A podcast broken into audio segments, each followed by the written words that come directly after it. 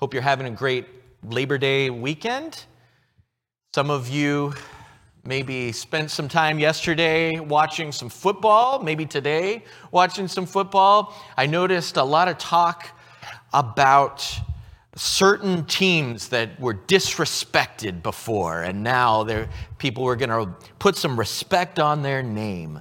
Uh, the, the Colorado uh, Buffaloes, Deion Sanders' uh, team, a bunch of other teams that maybe people thought were going to be great or people thought weren't going to be good. And people talked a lot about their name. I'm going to make a name for myself. We're going to make a name for ourselves as a team. That's actually language that's used in the Bible a lot. The, the people back when they were building the Tower of Babel in Genesis 11 wanted to make a name for themselves. What are we talking about when we're talking about a name? My kids my daughter really is way into plays and theater and movie movie writing. She's she and her neighborhood friends are working on on some plays and some movie scripts that they want to do. And so then I hear her talking a lot about her her strong opinions about why I think Midsummer Night's Dream is way better than Romeo and Juliet. And we have some conversations about all of these things. But there's this question you might remember very famously that Romeo asks in Shakespeare's Romeo and Juliet what is in a name? He says, Wouldn't a rose smell just as sweet if it wasn't called a rose? But of course, Romeo already knows that there's something in a name. That's the problem. A Montague and a Capulet can't be together, these star-crossed lovers, because Juliet's name, it's not really about the word, it's about who she is. And there's a whole set of circumstances that go with who she is. We talk in the Bible about a name, we're talking about identity. We're talking about something, a word that represents a person. And the Bible tells us there's quite a bit in a name. And in fact, if we want to know God, we need to know his name. Let's talk this morning, study this morning about this thing we've been singing about in these wonderful songs that Tommy selected the great I am. Where does that come from? What's the idea of I am? What a strange name. I am. Just call me I am. Call me the great I am. But that is who our God is. We're going to look at two different stories one in Exodus 3 and one in John chapter 6. If you have your Bibles or your Bible apps, I'd encourage you to open up here in a moment to Exodus chapter 3.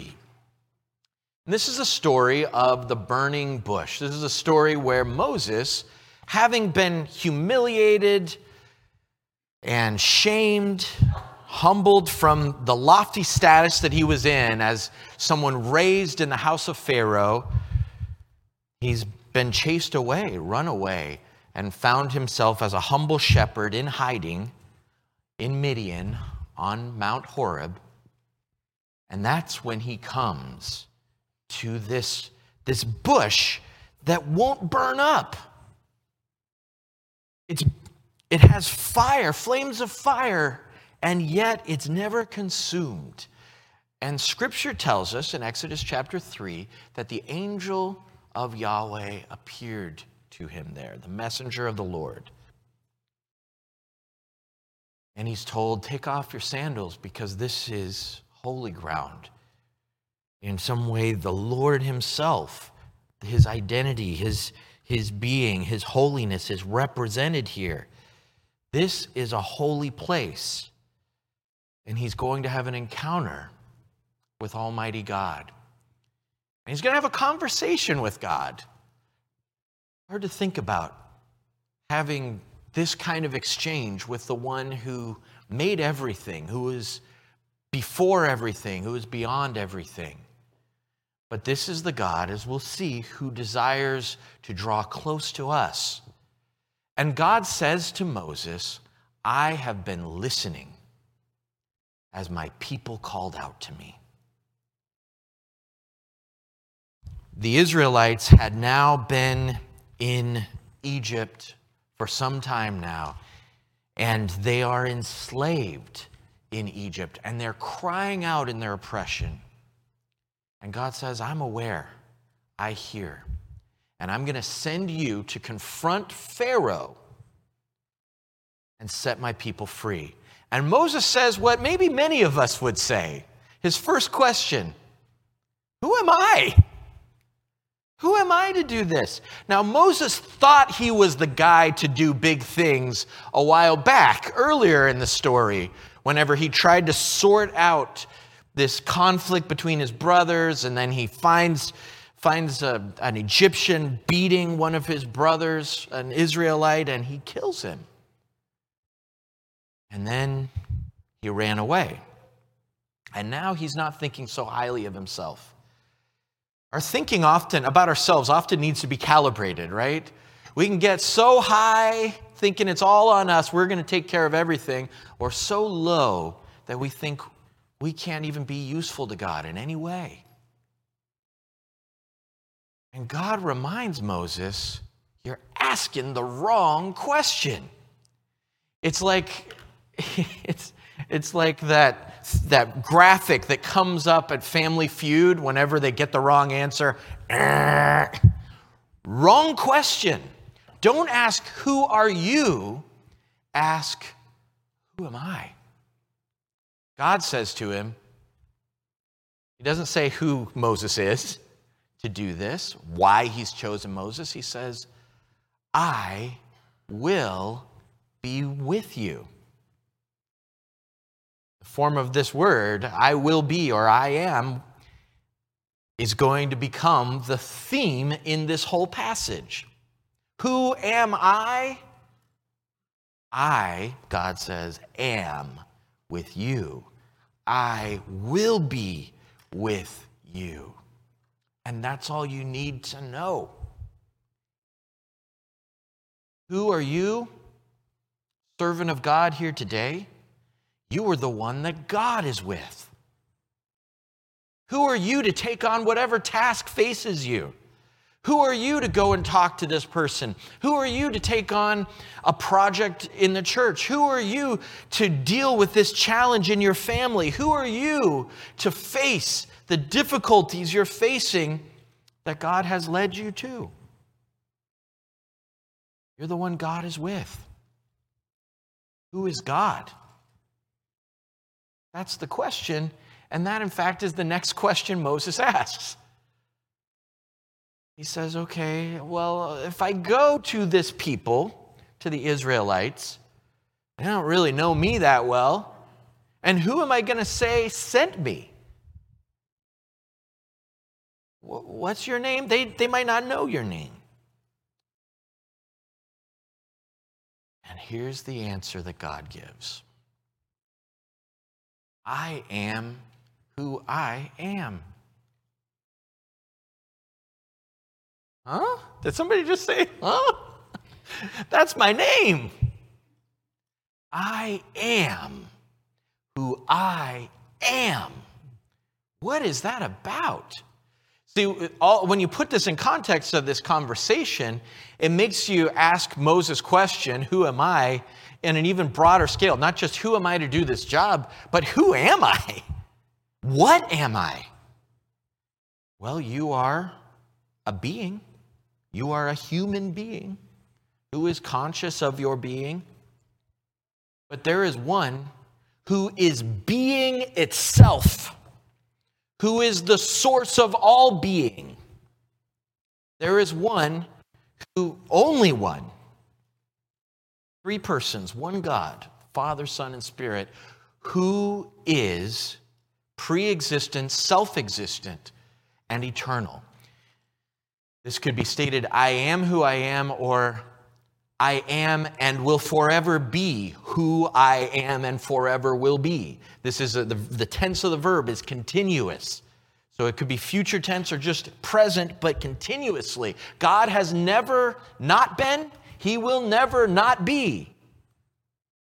He is, as we read at the end of the Bible, in Revelation 1, verse 8, and again in chapter 21, he is the Alpha and the Omega, the one who was, who is, who is to come. In the in the Hindu religion, there's, you know, they have a million deities, all kinds of deities in Hinduism. But there are these three big ones that you hear about a lot. There's Brahma, who is the creator, they, they believe, and there's this, this one, Vishnu, who is the one who preserves and sustains, and then there's, there's Shiva, the destroyer. So they have this triumvirate of a beginning, one that starts things, and one that keeps things going, and one that ends things. But see, God is the beginning of everything that is. And the, the New Testament talks about how Jesus, in Colossians 1 and 2, holds things together. All things that are are being it's like he's holding the molecules of the universe together with his strength. Everything is not only created because of him but it's still going. It's his power that keeps the rain coming and the sunshine sun uh, sunshine sunning the, the sun shining and everything that is happening your breath within your lungs is because he is and chooses for it to be and when he wants things to end and wants it to end in a particular way, it will end in the way that he has designed. Who is and who was and is to, to come, the beginning and the end, the Alpha, the Omega, the A, and the Z, and everything in between.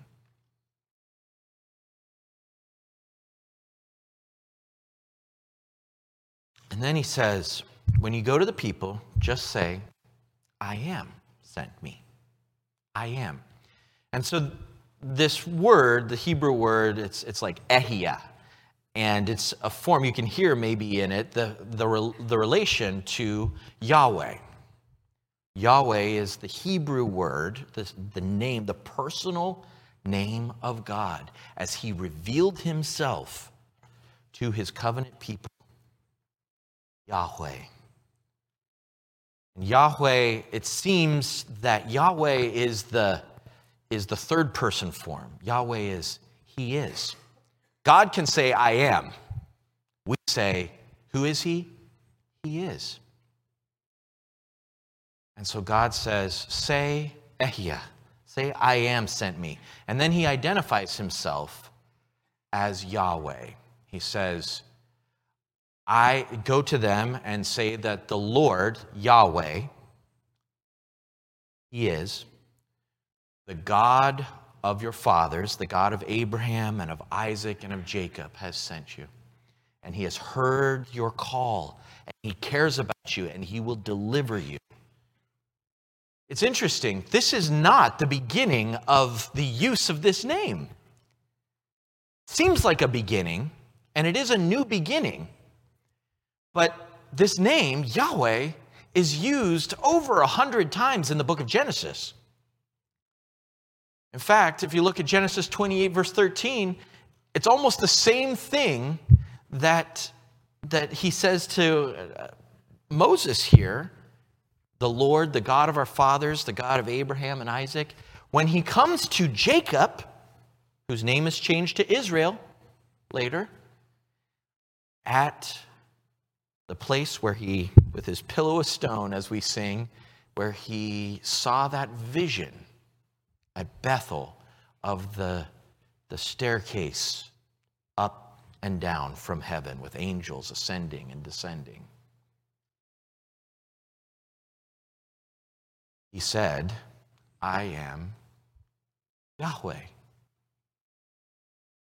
I am the Lord. The God of your fathers. He introduced himself again and again to his people. In fact, all the way back in Genesis 2, verse 4, we see Yahweh used. And we see in Genesis 4, uh, chapter 4, remember it says that uh, Seth had the son Enoch, and, and that's the time that people began calling on the name of Yahweh. Genesis 4. So this isn't the beginning of this. But here's what's interesting. Throughout the book of Exodus, it has not been used. God has not been called Yahweh. Through this period of the people in Egypt, through the period of their enslavement, as they're calling out, as they're suffering, as all of these things are happening, we don't see the name Yahweh used until you get to the burning bush. It's as if the, the writer, and this is the kind of thing that, that the inspired writers often do, it's as if the inspired writer is telling us they have forgotten the name of the Lord. They were not in the same relationship that they once were with God.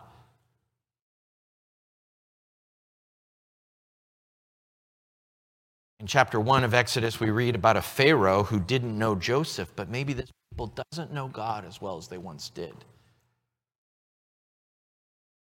Because to know the name of the Lord, it's not just about knowing a word.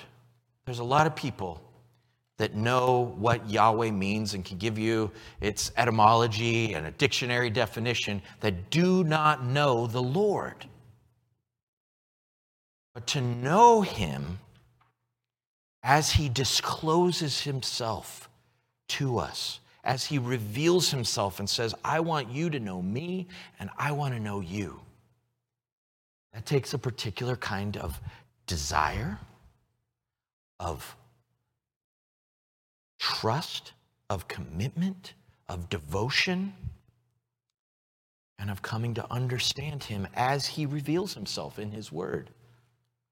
But we have to ask have we forgotten the name? Have you forgotten the name? Do you know the name of the Lord? That is, do you know this Lord that I'm talking about?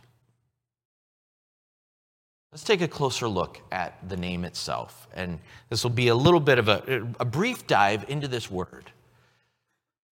So there's these four Hebrew characters together. He, the Hebrew alphabet is all consonants.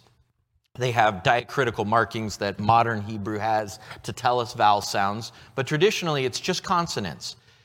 And something interesting happened along the way through history from this time that Moses is encountering the Lord at the bush until the time of Jesus and after that. What happened is the Jews stopped saying the name of the Lord. Not because they forgot it, but because they wanted to show a special kind of reverence for it. And so the pronunciation wasn't was was a little bit lost. And so what they would do is as they're reading through their Hebrew Bibles and they come to this word Yahweh, they would they would see this word and they would replace it with the Hebrew word for Lord. Not for Lord like God, but Lord like most often used to describe someone that was the master of a servant or something like that. And it's the word Adonai. Sometimes it's used to describe God, but it's often used just for people. Lowercase l, Lord. But the, the Jews would say, when they got to Yahweh, they would say Adonai, which means Lord. And over time,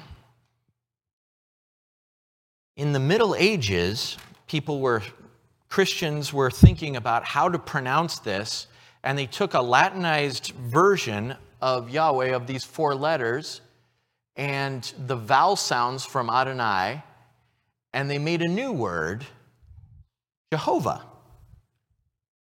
And that became a word that was used in play in this, these spots where Yahweh was used.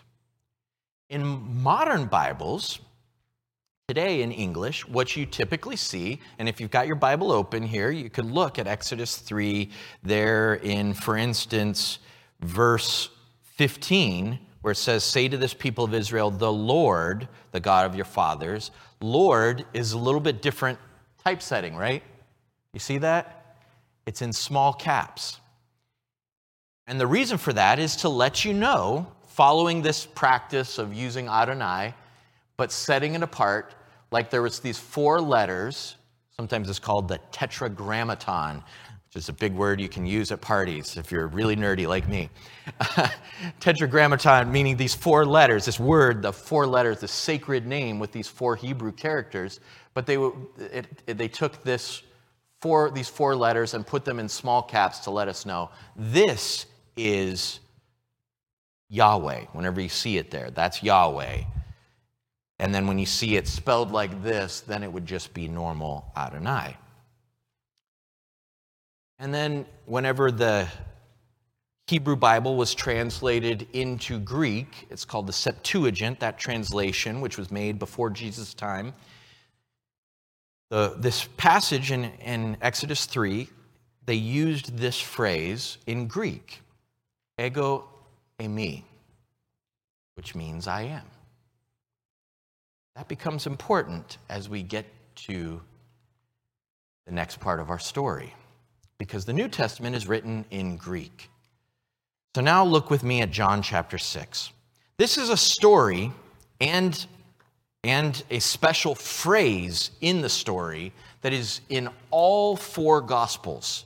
This story of Jesus coming to the disciples whenever there is this storm on the way. John chapter 6, verses 16 to 20, verses 17, 18 say, say, It was now dark, and Jesus had not yet come to them. The sea became rough because a strong wind was blowing. They're feeling nervous they're feeling, it says in the verse before, they're feeling frightened. And Jesus is the one person that they would turn to isn't there in the boat. But then he comes. As he walks over to them, he says, It is I. Don't be afraid.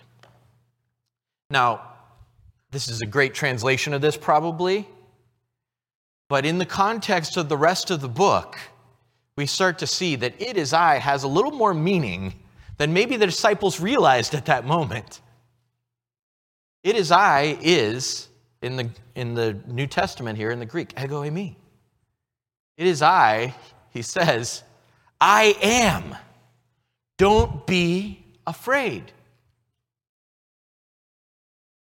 This is the, if, if you were wondering, how, how do we know that this is meant to have this greater significance? Well, this word is used over and over again in the book of John as he says, I am the light of the world. I am the bread of life. I am the door of the sheep.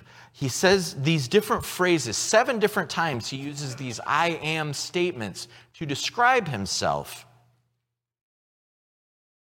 But maybe out of all of these names and descriptions, the best is just I am. And if you're still wondering, does this really mean he's saying he's Yahweh? Well, the Jews understood it perfectly.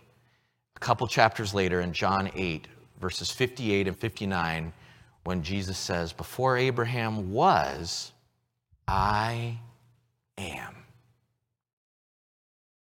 And they wanted to stone him.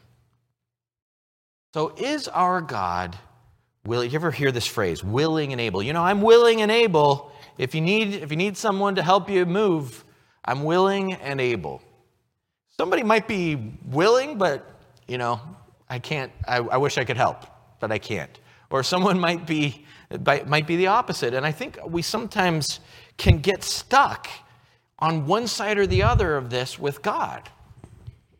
Maybe we think, of course, God is able to help. He's God. But I don't know if he really cares about all the stuff that's going on with me. Or I don't know if he actually gets involved in all this stuff of life anymore. I mean, that was stuff he did back in Bible times. Or how much does he really get concerned about the tears I shed or the situation I'm going through at school or at work or in my family. But if you're paying attention to what happened there and what he said back in Exodus, you see God saying, I am willing. I am the one that sees your struggle. I am the one that hears my people's cry. Their blood is calling out to me from the ground. I am the one who will deliver my people. And I am the one who made everything that is, and it's only existing. Pharaoh exists because I'm letting him. Everything exists because I decided it will be. Our God is able to help, and our God is willing to help when we are in need. So think about your task. What are the things in your life, the, the, the things that you know God has, has a desire for you to step up and do, do the work?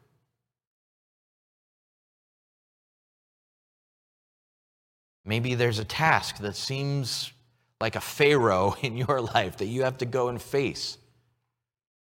Maybe the maybe maybe it's something with your kids or your grandkids. Maybe it's something a conversation that you have coming. Maybe there's a struggle in your marriage that you're working through, but you know that you are called to be a particular kind of person in this marriage. Whatever it is, what do you have before you? In your task, your great task, to glorify God, to fear Him and keep His commandments, to love Him with all your heart and your soul and your might, to, to bring glory to Him in everything you do. And you might ask, Who am I? And He says, I will be with you. Think about your storm. The darkness and the seas that creeped around the disciples were overwhelming to them. Maybe there's some sickness that is overwhelming to you. Maybe there's some difficulty. But remember, the one who came to the boat and they were immediately on dry land is in the boat with you if you're his servant. I am, Jesus says. Don't be afraid. So he invites you into a close covenant relationship. His covenant people know his covenant name, Yahweh. He says, Know my name. Psalm chapter 91, verse 14 says, Because he holds fast to me in love, I will deliver him, I will protect him, because he knows my name. To know his name, this is a parallel, is another form of saying, He holds fast to me. Know his name, know who God is, and determine that you will be in relationship with him.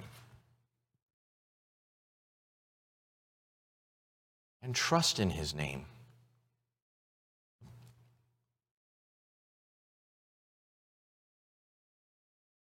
In Psalm 20, verse 7, ah.